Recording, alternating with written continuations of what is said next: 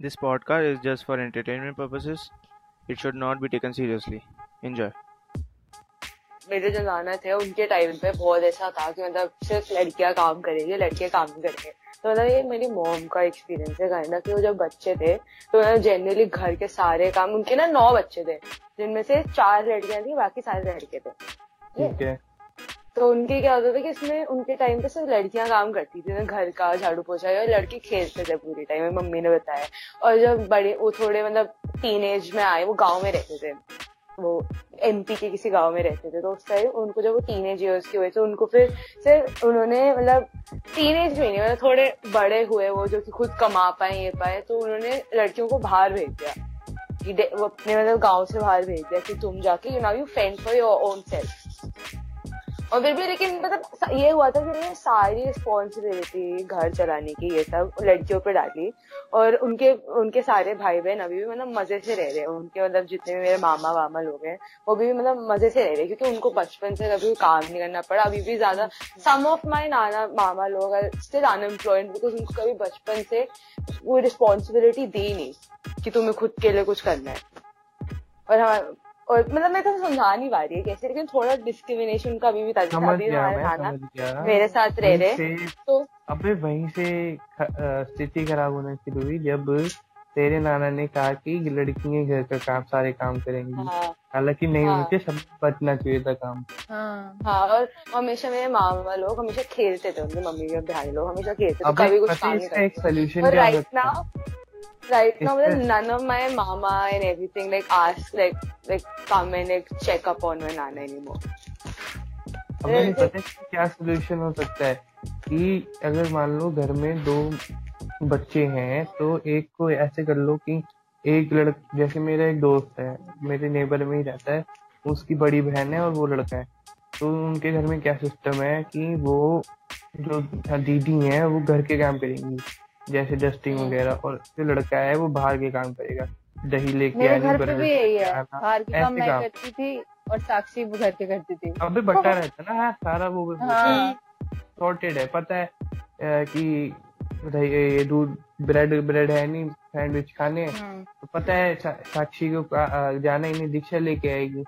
समझ है हाँ, हाँ। बस ये सॉर्टेड है। So Diksha, what's your experience been like? तो मैं इसमें ना ऑल लाइव मैटर और ब्लैक लाइव मैटर का एक चीज़ लेके आऊँगी, ठीक है? I hope it's not off topic मतलब मैं कोरिलेशन दिखा दूँगी। सो बेसिकली क्या हुआ था? अभी जब मैंने अपना रीसेंट पोस्ट बनाया था ब्लैक लाइव मैटर वाला तो मैंने स्टार्टिंग में उसका टॉपिक रखा था ऑल लाइव मैटर क्योंकि मेरे को भी ये कॉन्सेप्ट मतलब इसके पीछे जो गहराई है कि हम क्यों सिर्फ़ और सिर्फ़ ब्लैक लाइव मैटर कह रहे हैं, मेरे को समझ नहीं आई थी। तो मेरे एक दोस्तों ने मेरे को एक चीज़ समझाई तो मेरे को समझ आया और मैंने चेंज किया। फिर क्या हुआ आ, मेरे को दो तीन लोगों का दिखा जिन्होंने ऑल लाइफ मैटर वाला डाल के मेरे को टैग करा हुआ इसमें। तो मैंने उनको समझाने की कोशिश करी कि यार while we are fighting for a particular race जिनको बहुत डिस्क्रिमिनेशन फेस करनी पड़ी है बहुत टाइम से हमें ऑल लाइफ मैटर क्यों याद आ रहा है? इससे पहले तो हमें कभी याद नहीं आया था। एज एन मतलब ये तो वही बात हो गई कि जब हम बोले कि यार आ, बहुत लड़कियों का रेप हो रहा है तभी हमको याद होता है नहीं ऐसे तो लड़कों के भी होते हैं। सो so, लोग एक्चुअली जब ब्लैक लाइव्स मैटर के रिस्पॉन्स में ऑल लाइव्स मैटर यूज़ कर रहे थे तब मेरे को बहुत प्रॉब्लम हुई थी मैं बहुत इरिटेट हो जाती थी। ये पर्सनल एक्सपीरियंस ही काउंट करूँगी मैं क्योंकि ये कहीं ना कहीं रेसिज्म से भी जुड़ा हुआ है ये कहीं ना कहीं फेमिनिज्म से भी जुड़ा हुआ हाँ, और फेमिनिज्म के टर्म को जस्टिफाई हम्म। करने के लिए भी बोल सकती है। क्योंकि लोग कह रहे हैं ना हम्म। कि फेमिनिज्म का term why is it only feminism उसमें फेमिनिन वर्ड क्यों है? जब if it stand for equality gender neutral term क्यों नहीं है? क्योंकि अभी भी if you see in this society patriarchy exist और I know there are household जहाँ पे पेट्रियार्की यूज़ नहीं होती वहाँ पे बहुत लोग हैं जो एजुकेटेड है जो ये मतलब लोगों को नीचा नहीं दिखाते ना लड़कियाँ लड़कों को नीचा दिखाती कहीं जगह ना लड़के लड़कों को लड़कियों को नीचा दिखाते हैं। लेकिन दैट डजंट मीन यहाँ पे। कि the other side doesn't exactly exactly. और यहाँ पे एजुकेशन की भी बात नहीं है यार ऐसी भी बहुत जगह पे ये सब होता है जहाँ पे बहुत वेल एजुकेटेड लोग हैं बिकॉज़ ये यू नो फ्लो बन गया है कि ऐसा है तो ऐसे ही होगा। ये ये और ये मेरे घर में भी होता है।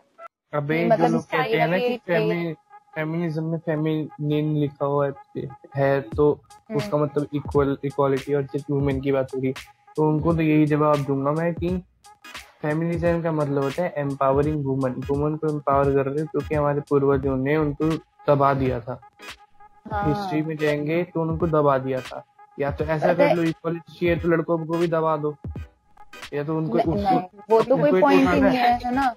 है ना उनको ही तो उठाना है। कह रहा है बिल्कुल सही कह रहा है ये क्योंकि इक्वालिटी लाने के लिए या तो जो ऊपर है उसको नीचे करो या फिर जो नीचे है उसको ऊपर करो। तभी हम ह्यूमनिज्म जैसे टॉपिक के बारे में बात कर सकते हैं जब सारे एक ही पार पे हों। Otherwise we can't. तो पता मेरे को समझ नहीं आया टर्म का ये डोलगामा हुआ क्यों था? टर्म से फ़र्क क्या पड़ता है?